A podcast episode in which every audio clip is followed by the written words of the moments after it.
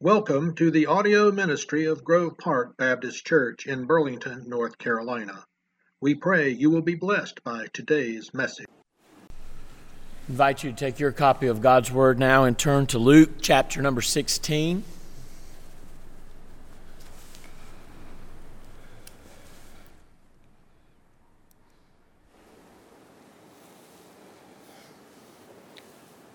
Luke chapter number 16.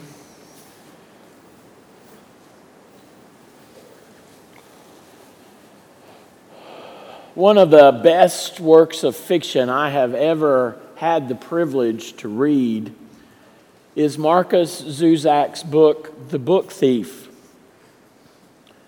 It weaves together an amazing tapestry of life during World War II in Europe, particularly in Nazi Germany. Interestingly enough, the book is told from the perspective of death. Death is the narrator of the book. The parable that Jesus offers in our text this morning centers around death, the moments before, during, and after death appears. So it seems to me as we continue our trek through these campfire tales this morning that the text before us should be entitled Death's Tale. Let us pray. Gracious God, we give you thanks today for your word. And Lord, we know this story. We have heard it so many times. But today we pray that you would enable us to see it afresh with new eyes, with receptive hearts, with a finer understanding of what you were trying to say to the nomad disciples that were gathered around you that day so long ago and are gathered here to hear from you now.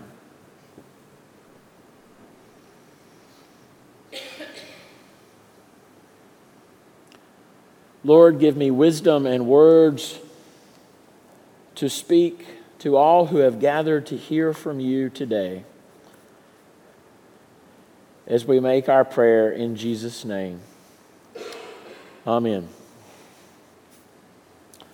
Though we do not wish to acknowledge it, death is constantly around us. It is wholly appropriate that the travel narrative includes a passage like the one we are examining this morning. For we are constantly traveling, traveling with death as a companion. As it has been said from old, we find ourselves in, in the midst of death, and yet there is life. Indeed, it is our failure to acknowledge death's presence in life that will have a dramatic effect on one of the two foci in our tale this morning. For you see, there were once these two men that lived at opposite ends of the economic, social, maybe even religious spectrum. One of these two men had everything life had to offer, verse 19 tells us. He had immense wealth that allowed him to dress in the finest fashions of the day. He had such wealth that in a society where most people barely subsisted in what they had to eat, this man feasted sumptuously every day.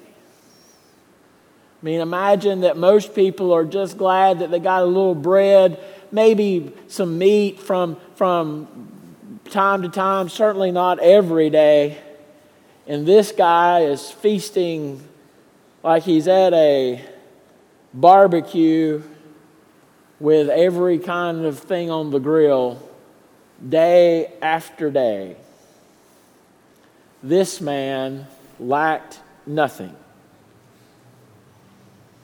And at his gate was another man named Lazarus. Verse 20 through 21 tells us a lot about Lazarus, and for that matter, the rich man. Look with me. And at his gate was laid a poor man named Lazarus, covered with sores, who desired to be fed with what fell from the rich man's table. Moreover, even the dogs came and licked his sores. First, notice this morning that the text tells us that Lazarus was laid at the rich man's gate. You and I would hear that word laid, and we would think about how we lay something down. We generally do not lay something down with abandon, we generally place it down. I mean, when you, when you think about uh, putting a baby to bed, you say, I laid the baby to bed. God forbid it was Scarlett was small. God forbid now if I just drop Scarlett into the bed. No, Scarlett is laid into the bed. She's, she's delivered gently into the bed. The original language here, though, for the word says that this word lay means to cast away without regard. In other words, somehow, somewhere, somebody decided they'd had enough of Lazarus, they had had enough of his horrible condition, and they just dropped him off. They threw him off at the rich man's gate and left him there to be forgotten. Indeed, the rich man, uh, excuse me, Lazarus would feel forgotten because we are also told that he desires to be fed from what fell from the rich man's table. Beloved, do not read that and think that he is eating from the rich man's table. The word there, desires, does not imply that he is eating from what falls. He just wants to eat from what falls. Indeed, the word there means he is lustful after it. He covets what falls from the master's table. He can't get there. He wants to get there, but he can't. And so he is left hungry at the door.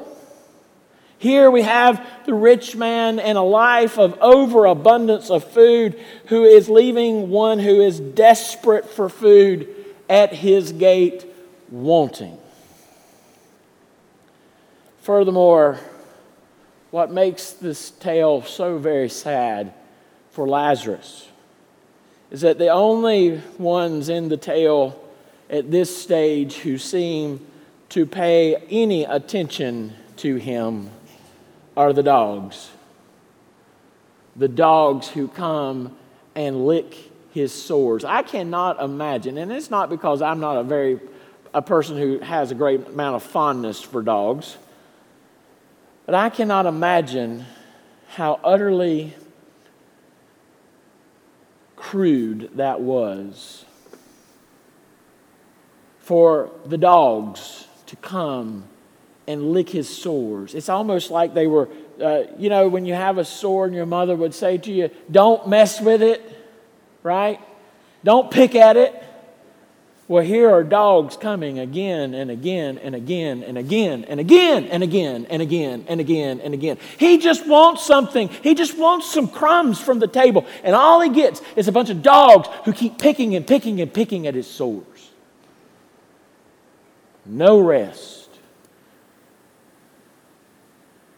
no rest, no comfort, no solace, no love.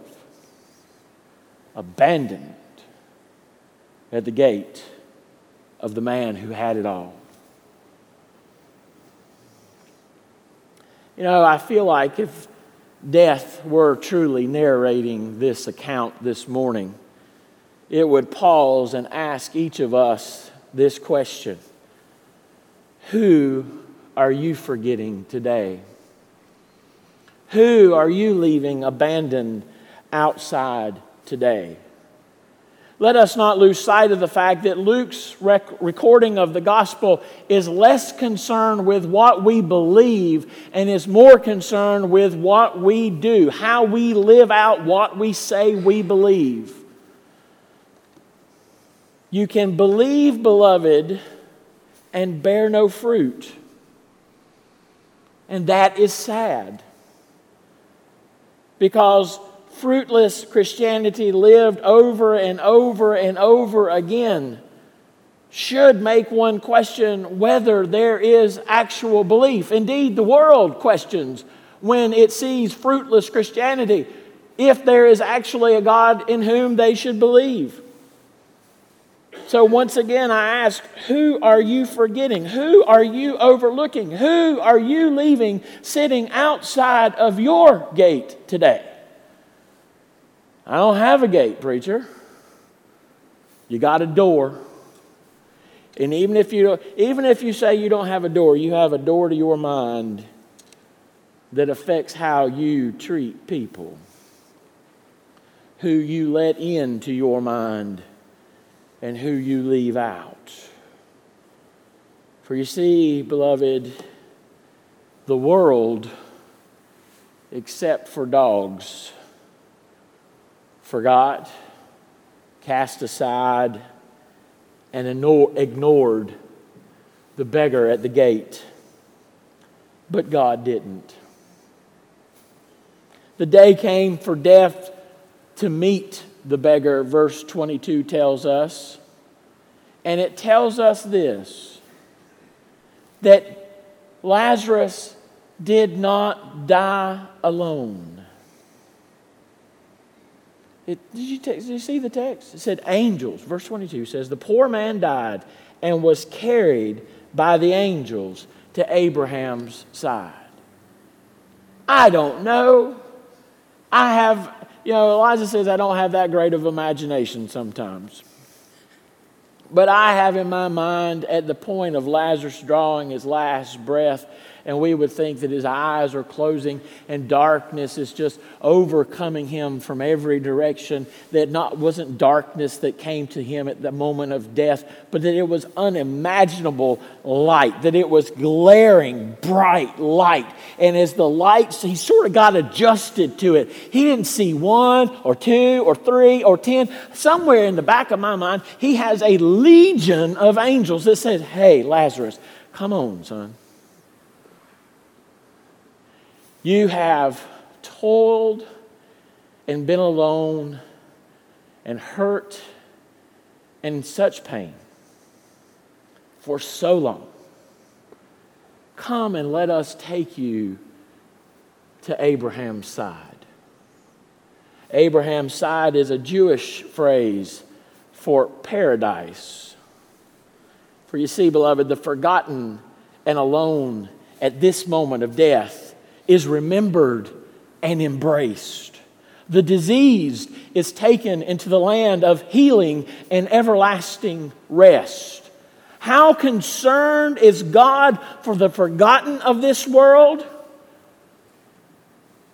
Yes, He sent angels to welcome Lazarus into perpetual light. There's another point that you might miss in this text. And that is the fact that this is the singular instance in any of Jesus' parables that he tells where someone is given a name. Someone is given a name. Lazarus. We don't even know the rich man's name. But here, the Son of God tells a story and he names the individual who has died. It's almost like it's personal. Somewhere in the back of my mind, again, I play with the fact that this isn't a parable. This is something that some point in time Jesus saw happen in real life, and it impacted him in some way. So that he recounts this tale and he gives the name of the one who the world thought forgotten. And he lets us know that you and I are never, ever forgotten by God. God knows the name of his children. He watches over them long after you and I's ability to care for them is done on this world. God still has his children in his care. As the song says, no more a stranger nor a guest, but like a child at home, our shepherd supplies our needs. Verse 22 tells us also that death came for the rich man as well. Except this time, there are no escorting angel bands carrying the rich man into the presence of rest. No, the rich man, it seems, dies alone and is buried and finds himself in torment. Lazarus finds relief and comfort in death, the rich man finds torment. Indeed, four times in verses 23, 24, 25, and 28, we see some variation of the word torment or its implication for the rich man.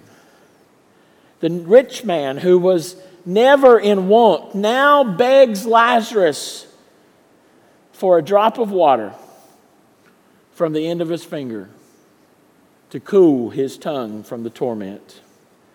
The rich man who kept a gate, it would seem, between him and Lazarus, refusing to feed Lazarus even crumbs from his table, now is on the other side with an unbridgeable chasm, verse 26 tells us, leaving the rich man being the one wanting, and Lazarus having plenty. What an unnecessary and unlamentable situation the rich man finds himself in. Yet we are told how not to make the rich man's part of death's tale ours. First, beloved, we need to remember that you and I are blessed to be a blessing. Notice verse 25. But Abraham said, Child, remember that you in your lifetime received your good things, and Lazarus in like manner bad things. But now he is comforted here, and you are in anguish. The rich man hoarded and concerned himself throughout his life with only himself. He spent his money on feast and fine clothes. When at his gate, where he would have to pass in and out of day by day, there sat an opportunity to be a blessing. God gave the rich man an opportunity to be a blessing. And the rich man refused to seize it. Beloved, how often do you and I recognize when God presents us an opportunity to be a blessing? You know, you say, I don't know. Well, let me give you an example of when that is. Every Sunday. Every Sunday, I get up here and I read the back of the bulletin essentially. And that's an opportunity. You say, How is that an opportunity to be a blessing? Well, beloved, we had fifth quarter this past week. We fed the football team. That's an opportunity to be a blessing. Because you know what? Some, some of those boys, that was the best meal they had all week. We don't like to think that in Burlington, but it's the truth. We give you an opportunity to be a blessing on the 22nd of October or before then as you bring candy here to give to children. Why is that? Because you don't know what homes those children come from. You don't know how often they are going through the grocery store line, and mom and dad only know they got enough to buy milk and some bread, and that's about it. And the kid is standing there with this candy array before them with big eyes and just say, I want that, I want that. And the mom and dad say, they know they can't tell the kid that they don't have the money for it. And so they just say, Not now, dear, not now, dear. And we fulfill the dream of a trip to the grocery store aisle by giving them every form of sugar they can imagine. Every time we get up and announce that we're doing some project is an opportunity for you to go and serve. It is an opportunity for you to go and be a blessing. Beloved, you can never, ever say, that God has not provided you an opportunity to be a blessing because it is always there. The question is are you going to see it for what it is, or are you going to go on past it? You cannot go with your nose up in the air, beloved. Your nose needs to be pointed down to the grindstone, in other words, and see what God's offering you. My grandmother used to say about folks who rode around with the nose up in the air, she hoped they didn't drive convertibles. She said, because if it rains, they're going to drown. Beloved, you and I have drowned in grace. And we need to share it. We need to be the blessing God intends us to be. Secondly, we need to seek to serve rather than to be served. Preacher, you've already said that. I know. You might hear it again before I'm done. You see, I find it absolutely remarkable that the rich man in verse number 24, in the midst of his anguish and torment, now recognizes Lazarus. He calls him by name. He says, Father Abraham, send Lazarus.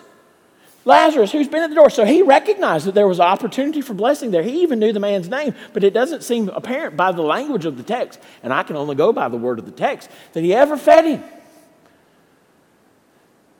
But now he recognizes him. And what does he want him to do? He wants him to come and serve him in torment.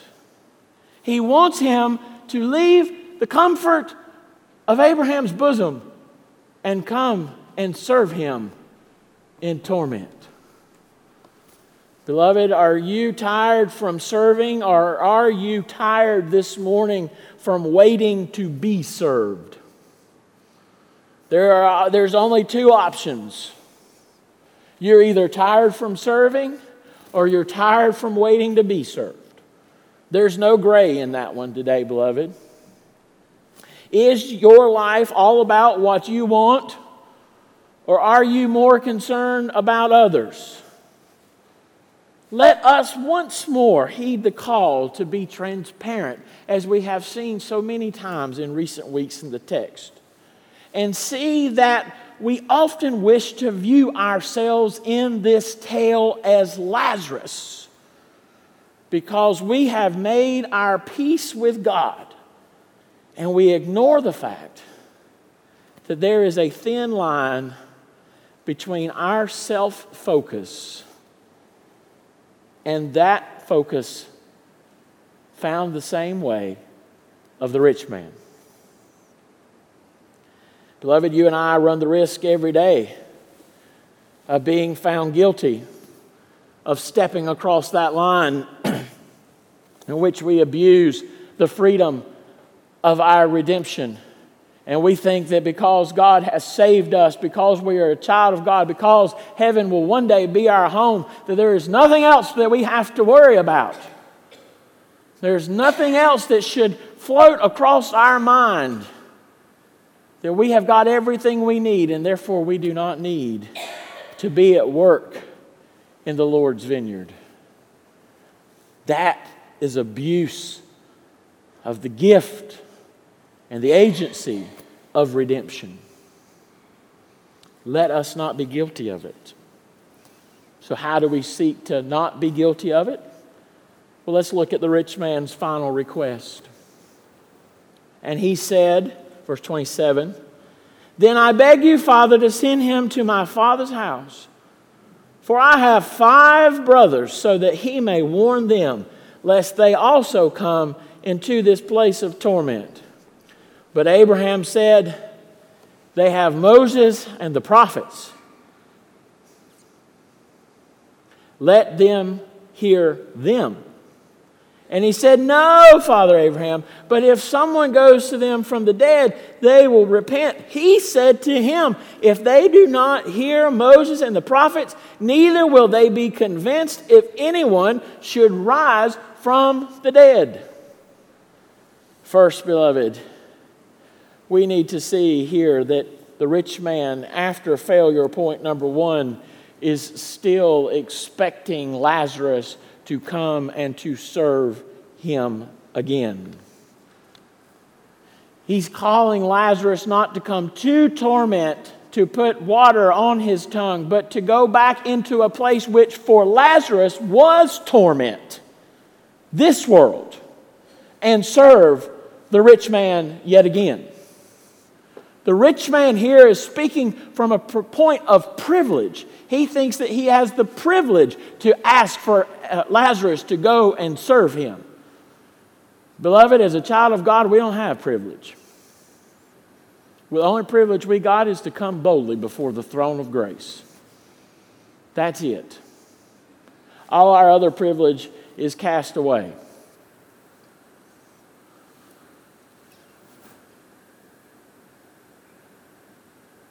I will tell you that there was no place in life I felt more privileged than in my grandmother's house. I ruled that joint.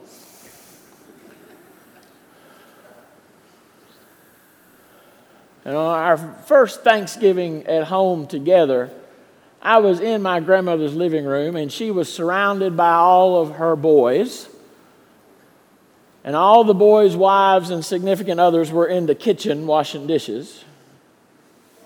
And I called to my grandmother's kitchen and I said, Eliza, would you bring me a glass of tea? I spoke from the point of privilege. She responded back and said, Are your legs broke?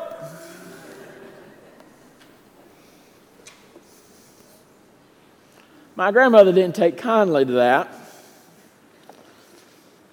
I think at that point, though, my grandmother knew that I had the force I needed in my life for when she was gone. Beloved, you and I will say we don't do that, but yes, we do. You and I think we're privileged on a whole host of fronts that I ain't even got enough time to get into this morning. We may think we're privileged for any number of reasons, but again, I say to you, the only privilege that you have once you meet Jesus is the privilege of coming boldly before the throne of grace. And let me add one more point you have the privilege of serving the Most High God.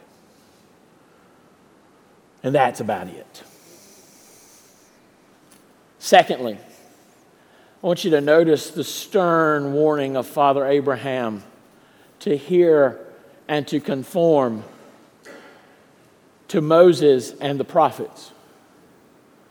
Moses is the personification of the law. The prophets serve throughout Jewish faith as an explanation of the law. You and I very often do a very good job following the dictates of the law. We don't lie, we don't steal, we don't kill, we don't do any number of things. And yet we fail. We fail far more often than we would like to acknowledge or even realize the wider ethical dimensions that have been exposed by the prophets concerning the law. The law allows you and me all the time to point fingers and say, Look what they're doing. Look what they're doing. Look what they're doing. They're going to hell. Look what they're doing. God doesn't love them. Look what they're doing. The prophets hold a mirror before us ever. And as we point our finger at whoever it is that we want to point it to and say they're doing wrong, the prophets put the mirror before us and the finger comes back at us. And it says, Have you thought broader about this? You know, that's essentially what the Sermon on the Mount is. The Sermon on the Mount Jesus taking the ethical dimensions of the prophets and expanding them. You have heard it said, you know, Jesus says, Thou shalt not commit adultery, but I say to you that if you look lust, lustfully on another, you might as well go ahead and pluck your eye out. That's it, beloved. You and I like to rest in the, in the gentle, gentle, gentle bosom of saying, Well, I don't break the law. When Jesus says to us through the Sermon on the Mount and through the teaching here at the end of this chapter that you and I better pay attention to the prophets. You and I better pay attention to the places where it says for us to think beyond the letter of the law to the spirit of the law. Where we are called to live ethically he has shown you, O oh man, what is good and what does the Lord require of you, but to do justly, to love mercy, and to walk humbly with your God. Micah 6 8. Beloved, you and I skip over the prophets. They're not easy to read. We can handle the histories, we can even handle uh, the law. But, but the prophets, they get all sorts of weirded out for us. But, beloved, there is our roadmap. There is a roadmap that shows the world that we actually believe and do what we say we believe and do. So, the most surefire way I know to avoid the rich man's fate in death's tale this morning is for us to hear and do. To give life rather than to take it. To remember and to minister to the forgotten of this world. To advocate and to defend them to not be silent in the face of their plight, for if we do not speak for them, who will? Inevitably, this will mean for us that we must take the perspective of Lazarus before torment. The rich man sort of has a perspective here, and he's calling for Lazarus to go and try to make up for some of the wrongs. And by then, it's too late. But for a moment, can you see Lazarus? Can you see Lazarus sitting there at the gate? Body wrecked with sores, emaciated by hunger, and nothing but a bunch of scraggly, mangy mutts licking and irritating his sores as he watches a guy walk out the gate dressed in the finest of clothes, fat and happy, and ignores him. We're called to have Lazarus's perspective. You know, this week I was able to go and visit Sustainable Alamance, which is an organization in Alamance County that speaks and advocates for those who have recently been released from prison. You know, I think I know a lot about different things in life, but in the course of about four hours on Wednesday afternoon, I learned that I don't know hardly anything. I learned about probation fines. I learned about how difficult it is for a newly released uh, person in, from the prison system to get an ID. I learned that if they have to, um, if they are convicted for selling drugs, that there is a tax that they must pay on their drugs, and that that tax builds up with interest and fines over time so that when they come out, they may have thousands and thousands of dollars in fines that they have to pay immediately. And that while they are in prison, if someone sends them money, that 90% of that money is taken from them before they can even get it to go to pay their taxes.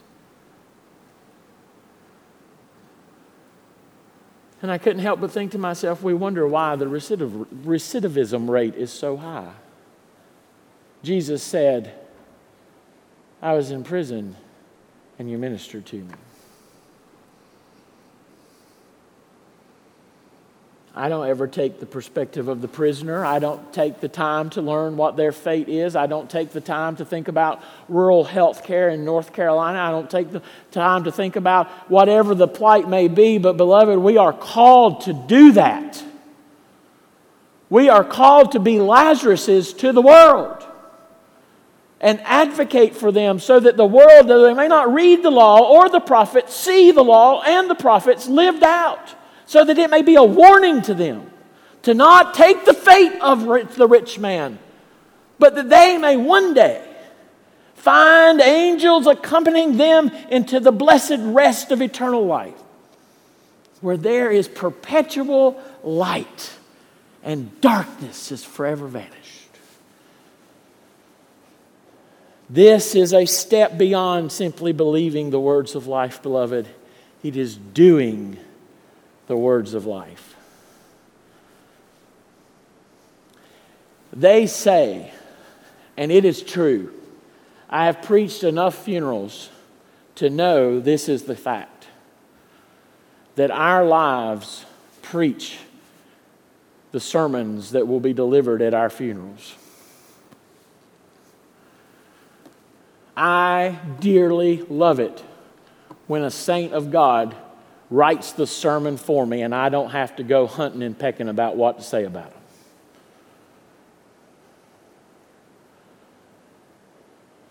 Their life has already lived everything I got to say. And you sit there and you go, that's right. That's right. That's just how they were. That's exactly how they were. I love that. I don't love it when I got to preach the rich man's funeral. When I don't have anything to do but find something good to say. Beloved, understand something. Death will one day come for each of us. We know not the hour or the time that it will come, but unless the Lord returns, death will one day come for each of us. And attached to the end of the story of our life, it will say, Services will be rendered, and state where our funeral will be. Will the services you have rendered to the least of these be what tell, tells the tale of your life when your services are rendered. May it be a yes and amen for each of us that that can occur today. Death's tale. Would you pray with me?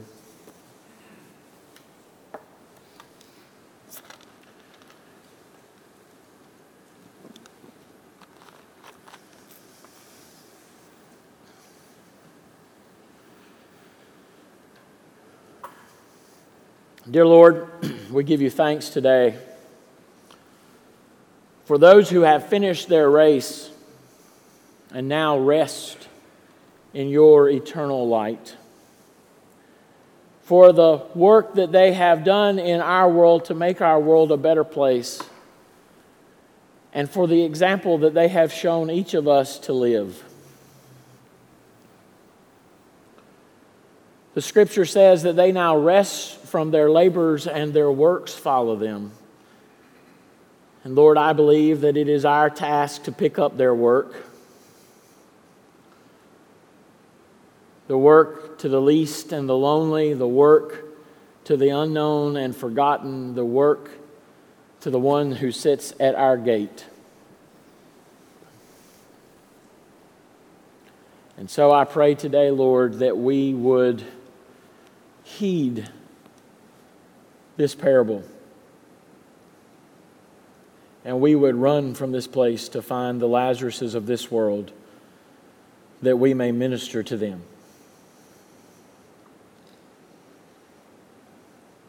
Speak and move your people now, we pray. In Jesus' name, amen. We hope you enjoyed today's message. Please note our schedule has been revised as of April 2021. Please join us on Sunday mornings for worship at 10 o'clock in the sanctuary at 108 Trail 1 in Burlington or on Facebook Live. For more information and resources regarding our church, please visit groveparkchurch.net. And remember, grace abound.